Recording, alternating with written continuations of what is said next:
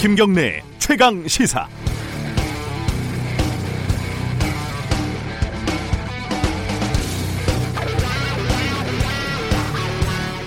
태안 화력발전소에서요, 숨진 노동자의 시신을 수습도 하기 전에 컨베이어 벨트를 다시 가동하라는 지시가 내려왔다는 증언이 나왔습니다. 집에서 기르는 개만큼도 못하다는 자괴감이 들었다고 숨진 노동자의 동료들은 말하고 있습니다. 지난 오 년 동안 세 명 이상 숨진 대형 산재 사고는 스물여덟 건인데요. 이 사고에서 백구 명이 숨졌습니다. 이 중에 구십삼 명이 하청업체 소속이었습니다. 원청 사업주 가운데 처벌받은 사람은 한 명도 없었습니다. 진작에 대책을 마련해야 했을 정치권은 지금 뭐라고 하고 있을까요? 여당은 보수 야당의 반대로 관련 법안을 처리하지 못했다고 변명합니다. 야당은 여당이 법안 처리에 미온적이었다고 오히려 발끈합니다. 국민의 생명을 책임지는 정치 집단 찾을 수가 없습니다. 십이월 십팔일 화요일 김경래 최강시사 시작하겠습니다.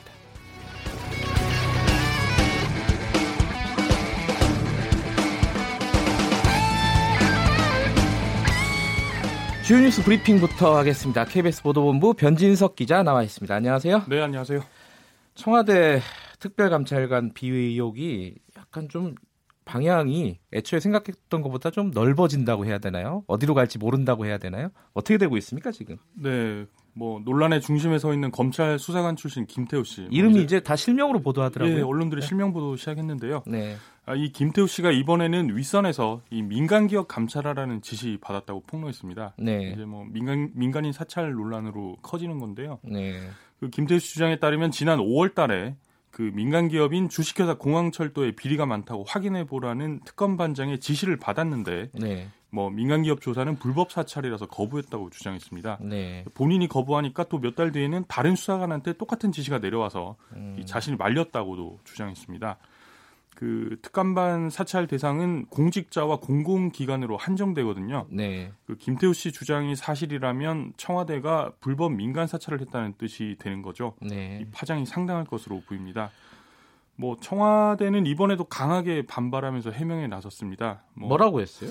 그 이름만 들어보면 뭐 좀 헷갈리잖아요. 공항철도 하면 공기업일 그러니까요. 것 공기업 같잖아요. 공기업 같은 느낌인데 예, 주식회사였네요. 예, 네. 본인들도 이제 공기업으로 착각을 해서 이제 음. 지시를 내렸는데. 나중에 사실 확인을 하고 검찰로 넘겼다고 설명했습니다. 이 김 씨 주장이 또 전부 다 사실 아니다 이렇게 반박을 하면서 법적 대응도 시사를 했는데요. 뭐 지금 돌아가는 모양새가 김 씨가 하나씩 폭로를 하면 청와대가 반박을 하고 또 김 씨가 폭로하면 청와대가 반박하고 이렇게 진실 게임하는 모습이에요. 좀 답답해요. 사실. 예, 뭐 오늘 아침에도 조간신문에 이제 특검반이 그 참여정부 시절 인사들, 그 노무현 정부 시절 인사들 그러니까 지금은 다들 민간인이죠. 네. 뭐 이 사람들이 가상화폐에 얼마나 투자했는지 동양정보 수집해서 보고했다는 보도가 나왔습니다. 네. 뭐 여기에 대해서도 좀 이따가 청와대가 또 반박을 하겠죠. 네. 뭐 이걸 보고 있으면 뭔가 청와대가 체계적으로 돌아가지 않는다는 느낌을 주는 것도 사실인데요. 네. 뭐 특히 뭐 처음 문제에 나왔던 우윤근 주 러시아 대사 문제, 이 검찰 조사에서 다 소명이 됐다고 청와대가 설명했었는데. 뭐 사실은 관련 검찰 조사가 이루어지지도 않은 것으로 드러나면서 청와대 해명에 무게감이 떨어진 면도 있습니다. 네. 뭐 이런 가운데 야당 뭐 또다시 조국 민정수석이 책임지라고 공세 강화하고 있습니다. 아, 이게 지금 사실 이 보도를 조선일보가 지금 끌어가고 있죠. 예, 뭐 조선 동아 채널에 뭐 그렇게 예. 많이 하고 있죠. 그러니까 김태우 전 아, 전 청와대 예. 수사관이라고 할까요? 뭐 그쪽에서 소스를 받은 거고 어제는 예. 이제 에스비에스에서도 뭐 관련 보도를 좀 많이 했고요. 뭐 김태우 수사관 입에 뭔가 좀 끌려간다는 그러니까 청와대가 모르겠는데 너무 끌려가는 네. 느낌이 들어요. 이게 사실 어 전체적인 그림을 좀 설명을 해줬으면 좋겠는데. 예, 그래서 처음에 예. 처음에 이 문제가 불거졌을 때 청와대가 정확하게 전모를 공개를 하고 해명을 하고 설명을 하고 넘어갔으면 이렇게까지 일이 커지지 않았을까라는 생각도 드는 게 사실입니다. 예. 오늘 청와대 반응을 또 지켜봐야 될 것 같네요. 네네. 경제 소식 잠깐 알아보죠. 이게 어, 내년도 투자를 늘리겠다라는 정책의 일환인 것 같은데 현대기아차 그룹이 삼성동에 땅 샀잖아요. 이거 굉장히 말이 많았었죠. 너무 네. 엄청난 땅을 사가지고. 네, 그렇죠. 그 어제 이제 정부가 내년도 경제 정, 경제 정책 방향 발표했는데요. 네. 그 말씀하신 대로 기업 투자 활성화하기 위해서 그 현대차가 추진하는 지비씨 글로벌 비즈니스 센터라고 하죠. 그러니까 아까 그 삼성동 땅에다가 건물을 짓는 거죠. 예, 한마디로? 건물 다섯 개 동, 네. 백오 층짜리 건물 그 백오 층짜리 포함해서 건물 다섯 개 짓는데 뭐 이게 그동안 계속 이렇게 심의에서 보류가 됐거든요. 네. 이걸 이제 허가해주기로 했습니다. 음. 그래서 내년 초에 착공을 해서 이천이십삼 년쯤에는 완공될 걸로 보입니다. 그 말씀하신 대로 지비씨가 참 여러 가지 면에서 논란거리였거든요. 네. 네, 그 한국전력 본사가 강남 삼성동 그 노른자의 땅에서 전남 나주로 이전해서 이제 땅이 비었는데 현대차가 이걸 십조 원이나 주고 샀거든요. 시세보다 한 세 배 정도 주고 산 건데 이거 두고 뭐 자동차 회사가 아니고 너네 부동산 회사냐 땅 장사하냐 이런 비판 상당히 많았거든요. 네. 뭐 그리고 막상 공사 시작하려니까 또 국토부랑 서울시가 태클 걸었는데 이게 이제 뭐 사업 자체의 그 뭐 정당성 뭐 규모 이런 것보다는 강남 아파트값 잡으려고 이제 투기 억제하는 거 아니냐 음. 그런 비판도 나왔고요. 예. 막상 이번에 또 사업에 청신호를 주니까 소득주도 성장하던 정부가 경제 어렵다니까 결국은 또 대기업에 토목사업 해주게 하는, 해주는 거 아니냐 이런 비판도 나오고 있습니다. 이게 뭐 지비씨가 완공이 되면 어쨌든 국내 최고층 빌딩 되거든요. 네. 뭐 그것도 얘기거리고 입지도 좋고 해서 뭐 어쨌든 명소가 될 걸로 보이는데 어쨌든 생각해 볼 거는 상당히 많은 건물 사업인 것 같습니다. 아, 그 롯데월드 롯데타워인가요? 거기보다 높아요? 더 높아요. 네, 아하, 더 높게 됩니다. 두 개 직선 거리가 한 사 킬로미터 정도 차이 나는데 뭐 우리나라 정치 섭니다. 네. 어, 경제 정책 참 어려워요. 이게 어, 규제를 해도 사실 논란이 되고 규제를 예. 풀어줘도 논란이 되는데 그렇죠. 그래서 일관성이 중요한데 이게 뭐 풀어졌다, 뭐 쪼였다 이러면 계속 이렇게 반복이 되면은. 믿을 수가 없으니까요. 어쨌든 내년에는 착공을 시작한다. 이게 오늘 뉴스네요. 그죠? 네, 그렇습니다.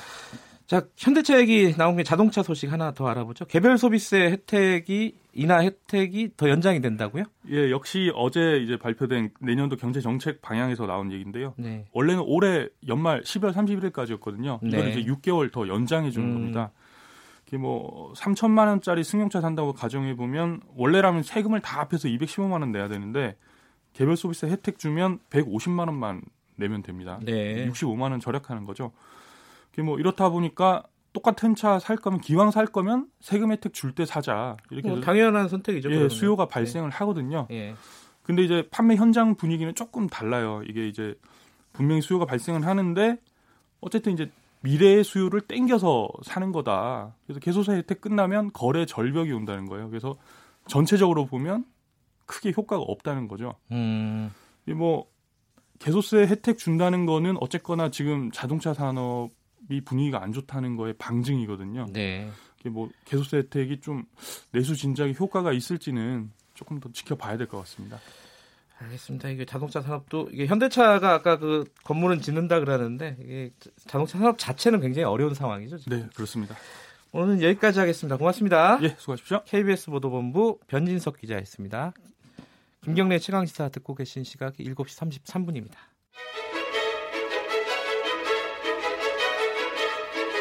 우리 사회의 다양한 현안을 공정하고 깊이 있게 다룹니다. 케이비에스 일라디오 김경래의 최강시사.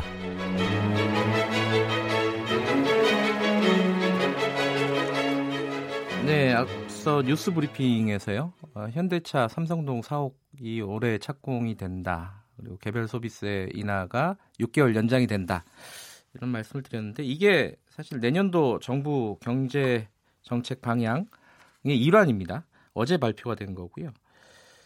어, 여러 가지 논, 논란이 좀 있습니다. 어, 일단 소득주도 성장을 조금 어, 힘을 좀 빼는 게 아니냐. 그리고 기업이나 시장, 투자 이런 쪽으로 무게가 옮겨가는 것이 아니냐.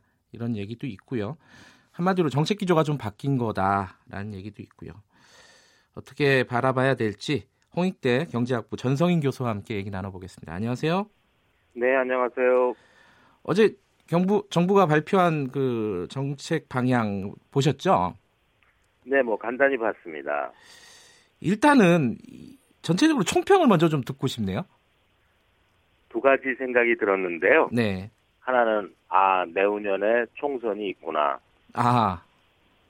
그 다음에 두 번째는 아, 이 정책은 공무원이 만들었구나. 아, 이 두 가지 생각이 들었습니다. 그럼 하나씩 좀 여쭤볼게요. 아, 조금 이게 뭐 부정적인 반응이시네요. 일단은 어, 예. 공무원이 만든 거, 공무원을 싫어하시는 분이 들으시면 부정적인 반응. 아니 아니 그 뉘앙스가 공무원이 만들었다 그게 뭐 좋은 뉘앙스는 아니신 것 같아서. 네네. 어떤 뜻이에요? 공무원이 만들었다 이게 궁금해하실 아, 것 같아요. 이거 박근혜 커버를 딱 떼고. 네. 박근혜 정부에서 뭐 어떤 해에 네. 에, 발표했던 정책이다라고 음... 봐도 전혀 이상할 것이 없어요.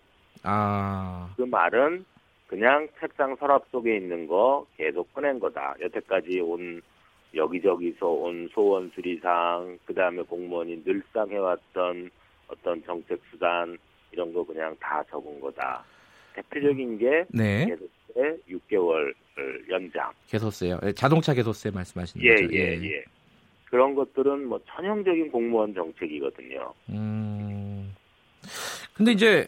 어, 구태의연하다. 일단 공무원 저, 공무원들이 만들었구나. 이거는 구태의연하다. 이런 뜻으로 이제 받아들이고요. 구태의연하다와 예. 공무원들이 받았던 각종 재벌 민원들의 집합이다. 아. 뭐 그런 뜻도 있겠죠. 그러면요. 네네. 그 조금 큰 그림부터 좀 여쭤보면요. 네네. 전체적으로 문재인 정부가 지금 소득주도 성장을 계속 처음부터 주창을 해오지 않았습니까? 말로는 그랬죠. 여러 가지 이제 뭐 공격도 있고 논란도 있었지만은 소득주도 성장을 뭐 폐기한다거나 이거를 뭐 약화시킨다거나 이런 말은 없었어요. 근데 요번에는 소득주도 성장이 전체 정책에서 순위에서 좀 밀렸어요. 맨 일 번으로 들어간 게 아니에요. 그럼 아까는 말로는 그래도 소득주도 성장을 계속 일 번으로 했었는데 말로조차도 이제 안 하게 됐다. 이렇게 된단 말이죠. 그렇게 된 지는 저는 뭐 오래됐다고 생각을 하고요. 아, 무슨 이유에서 그렇게? 일 년 전에 예. 에, 혁신성장이라는 의미로 네. 소득주도 성장과 어, 성장을 하는 데 있어서의 별도 어, 카테고리를 네. 공무원들이 선, 이제 설정하는 데 성공을 했었죠. 음. 그래서 어, 작년, 대작년 칠월 달에 나온 첫 번째 어떤 경제정책 방향이 네. 이제 딱 육 개월 만에 뒤집어지는 음. 상황이 이미 작년 초에 발생을 했고, 네. 그다음에 이제 작년 유월에 뭐 홍장표 경제수석이 이제 뭐 경질되면서 네. 사실상 그때부터 어 이제 정책 기조의 변화는 가시화된 것이다. 그걸 음. 이제 장하성 실장이 조금 막으려고 어떻게 네. 해보다가 이제 십일월 달에 쫓겨나고 어 그리고 나서 이제 이번에 이런 어, 모습으로 네. 새로운 경제정책 방향이라고 나왔지만 결국은 몇 년 전에 우리가 늘 보던 그런 음. 모습, 공무원의 책상 서랍 속에 있던 어, 그런 그 이 오래된 빛바랜 정책들이 먼지 털고 커버 다시 쓰고 그거 네. 나타나게 된 것이다. 예. 이렇게 봐야 될 것 같습니다. 그리고 아, 또 하나는 이제 예. 아, 성과가 있구나. 내후년에 총선이구나. 음. 그런 생각이 또 확 드네요. 이걸 보니까. 그럼 이렇게 좀 여쭤보고 싶어요. 그 지금 우리 경제가 굉장히 뭐 성장률이라든가 고용이라든가 이게 어려운 건 사실이잖아요. 어렵습니다. 예, 그 어려 어려운 게 사실이기 때문에 정부가 내년에 내세운 게 지금 경제에 활력을 제고한다는 말을 굉장히 강조를 했어요. 네네네. 그러니까 활력을 제고하기 위해서 투자를 늘리고 싶다. 그래서 어, 공공의 네. 투자도 늘리고 민간의 투자도 유도하겠다. 이런 전체적인 네. 방향은 누구나 네. 동의할 수 있는 부분이 아니냐 이렇게 볼 수도 있는데 교수님은 어떻게 생각하세요? 예, 저는 네. 어, 내년 경제가 대단히 어렵다. 네. 라는 데 동의하고요. 네. 그리고 그동안에 마치 우리 정부가 내년에는 뭔가 잘 될 것 같다라는 장밋빛 전망을 한동안 심어줬었어요. 네. 네, 그건 잘못된 것이다. 네. 그 다음에 내년에 성장과 경제 활성화가 필요하다. 아이고, 백이십 퍼센트 동의하죠. 네. 그것을 필요하지 않다라고 주장하는 사람이 어디 있겠습니까? 예. 문제는 어떻게 하면 경제가 활성화될 거냐, 음. 또 어떻게 하면 경제가 성장할 거냐에 네. 대한 어떤 시각이 요번에 아주 그 밑바탕이 드러났다. 그럼 지, 요번에 그, 어, 문재인 정부가 경제 활성화 정책으로 내놓은 것이 뭐가 잘못된 겁니까? 어떤 부분이요? 구체적으로? 야, 경제 활성화를 어떻게 하느냐에 네. 대해서 네. 예를 들어서 경제민주화나 동반성장을 하는 정책은 이건 경제 활성화 정책이 아닌 것처럼 이거는 경제가 좋을 때 하는 아하. 한가한 정책이 좀 예. 이것은 성장 정책이 아닌 것처럼 네. 그렇게 생각하고 성장 정책은 투자 활성화다. 아하. 결국은. 그리고 급하게라도 계속세라도 휴지를 떼야 된다. 음. 그렇게 해야지만 성장하고 투자 어, 어, 경제가 활성화된다. 이 생각은 정말로 십 년도 더 된 보수 정권에서 우리가 늘 듣던 그런 이야기, 그런 시각이거든요. 그리고 그 시각이 잘못되었기 때문에 네. 소득중도 성장이라는 별도의 성장 어떤 시각 네. 이런 것들이 나왔던 것이거든요. 네. 내수 활성화가 필요하다. 그런데 네. 여기 수출 지원이 필요하다. 이런 얘기가 아, 또 나오고 있고 그다음에 경제 활성화나 동반 성장은 성장 정책이 아닌 것처럼 내년엔 음. 경제가 어려우니까 이런 거 하지 말자. 네. 이거잖아요. 이거는 성장과 관계없는 것이다. 이런 음. 생각이 있거든요. 투자 확대 이것이 성장을 하는 정책이다. 음. 어, 그렇기 때문에 그런 시각으로 우리가 십 년을 살면서 경제가 하향되는 추세를 반전시키지 못했거든요. 네. 그런 정책이 활성화 효과가 영이다라고 주장하는 것이 아닙니다. 네. 계속세 인하하면 휴지 떼면 잠깐 따뜻해지죠. 네네. 그리고 대규모 토건 사업 일으키면 경제가 또 그 건설 투자 숫자가 당장 지디피에 올라갑니다. 네.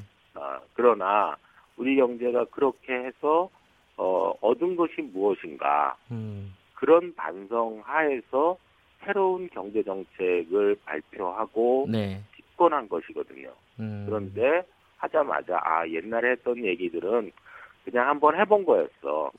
실제로 경제 활성화 하려면 역시 역시 투자 활성화 해야 돼. 네. 재벌한테 니네 초고층 빌딩 지어? 그럼 우리가 뭐 필요한 규제 하나 해줄 거 있어?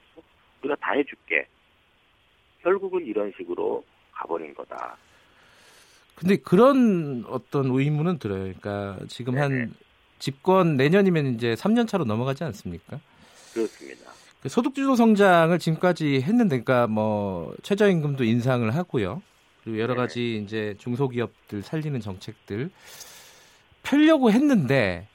이게 네. 가시적인 성과가 안 보이니까 국민들이 저항을 하기 시작한다.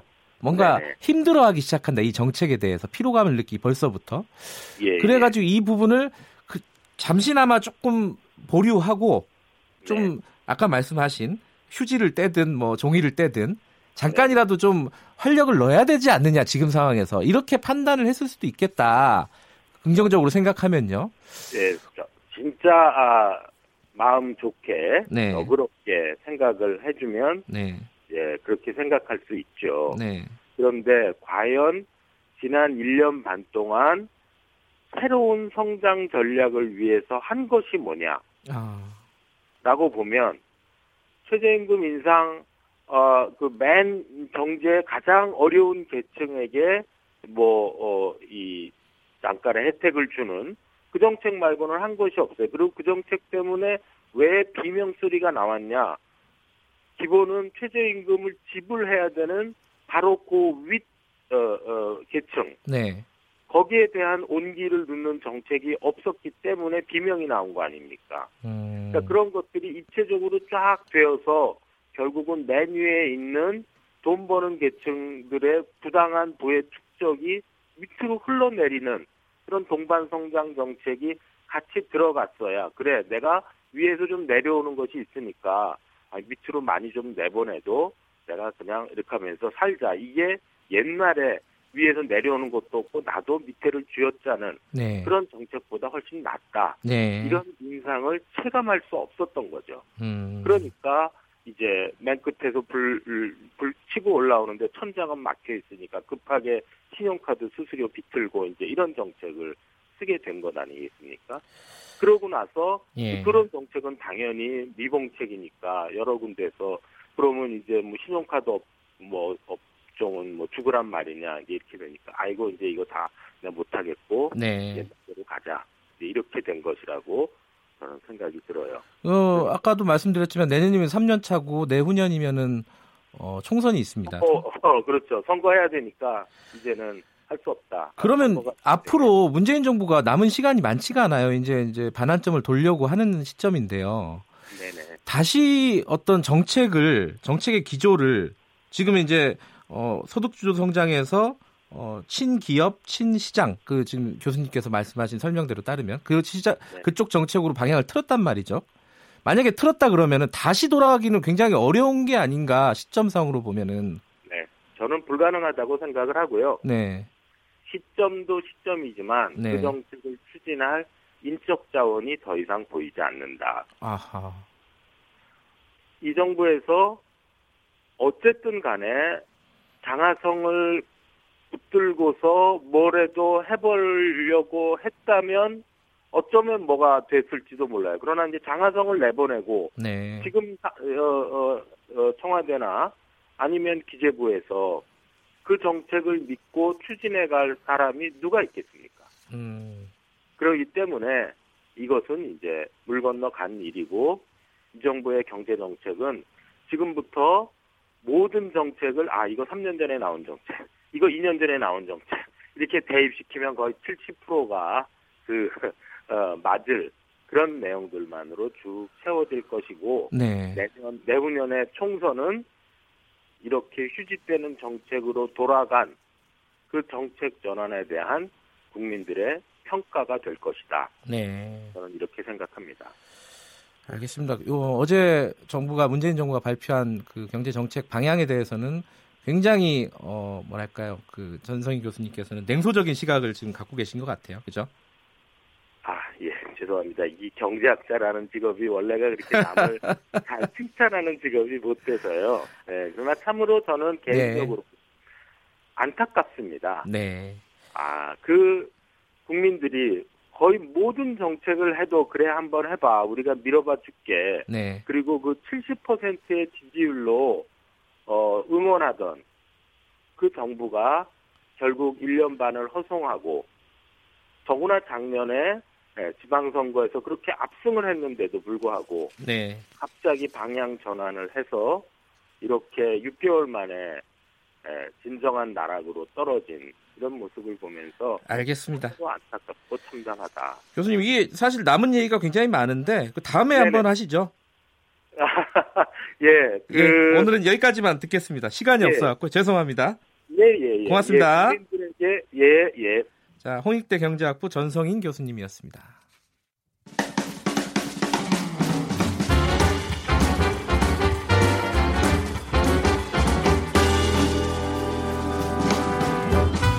여러분의 아침을 책임집니다. 김경래의 최강 시사. 네, 가장 핫한 스포츠 소식을 가장 빠르게 전달해드리는 최강 스포츠. 케이비에스 스포츠 취재부 김기범 기자 나와 있습니다. 안녕하세요. 안녕하십니까.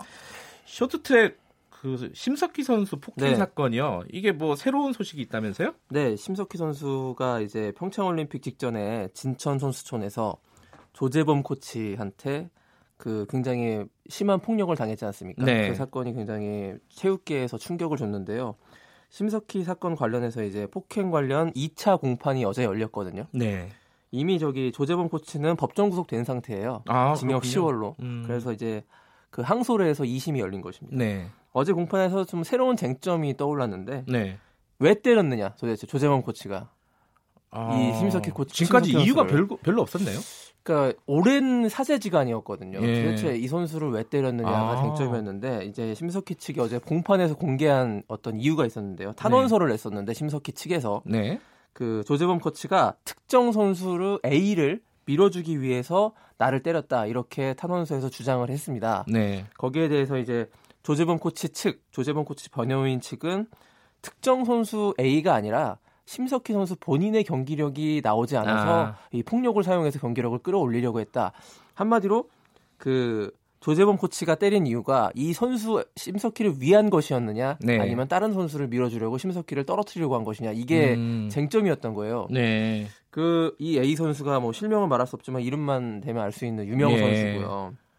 그래서 굉장히 좀 파장이 나오고 있습니다. 음. 어느 쪽이 진실인지는 뭐 법원이 판단할 일이긴 한데 폭행 동기 여부를 떠나서 이 있을 수 없는 폭력이라는 것은 어제 공판에서 다시 한번 예. 재확인된 것이고요. 예. 이 다만 이 폭행 동기가 굉장히 악의적이었느냐, 아까 말씀드렸다시피 아. 다른 선수를 밀어주려고 이 심석희를 때렸느냐, 아니면 예. 어, 제자가 더 잘하는 것을 보기 위해서 폭행까지 사용했느냐에 따라서 이 형량이 좀 더 결정될 수 있어요. 그렇군요. 징역 시월에서 음. 더 많은 형량이 나올 것이냐, 아니면 뭐 징역 시월 정도로 이 마무리가 될 것이냐가 이 영향이 있는데, 현재 일 심에서 징역 시월, 내년 이 심 결과가 일월에 발표되거든요. 네. 판결이 나오니까 그때 좀 지켜봐야 될 것이고, 이런 쟁점 다 떠나서 어제 심석희 선수가 그 공판에 용기 있게 증오, 증인으로 출석했습니다. 아, 그래요? 어, 하고 싶은 음. 말이 있었다고 하는데요. 이렇게 말을 했습니다. 앞으로 스포츠는 물론이고 이 사회 어떤 곳에서도 나와 같은 폭행 사례가 나와서는 안 된다. 엄벌에 처해달라. 이런 얘기를 남겼습니다. 본인이 받았던 어떤 고통 이런 것들이 좀 느껴지는 말이네요. 네. 아유, 컬링도 그렇고 쇼트트랙도 그렇고 약간 이른바 좀 잘 나가는 종목에서 네. 항상 이런 좀 어, 뭐, 뭐랄까요? 뭐 불협화음이라고 할까요? 그렇습니다. 뭐 어떤 예. 사건들이 생기는 걸 보면 좀 안타까워요. 일등주의의 어떤 좀 얼룩이라고 할 수도 있겠네요. 예. 예.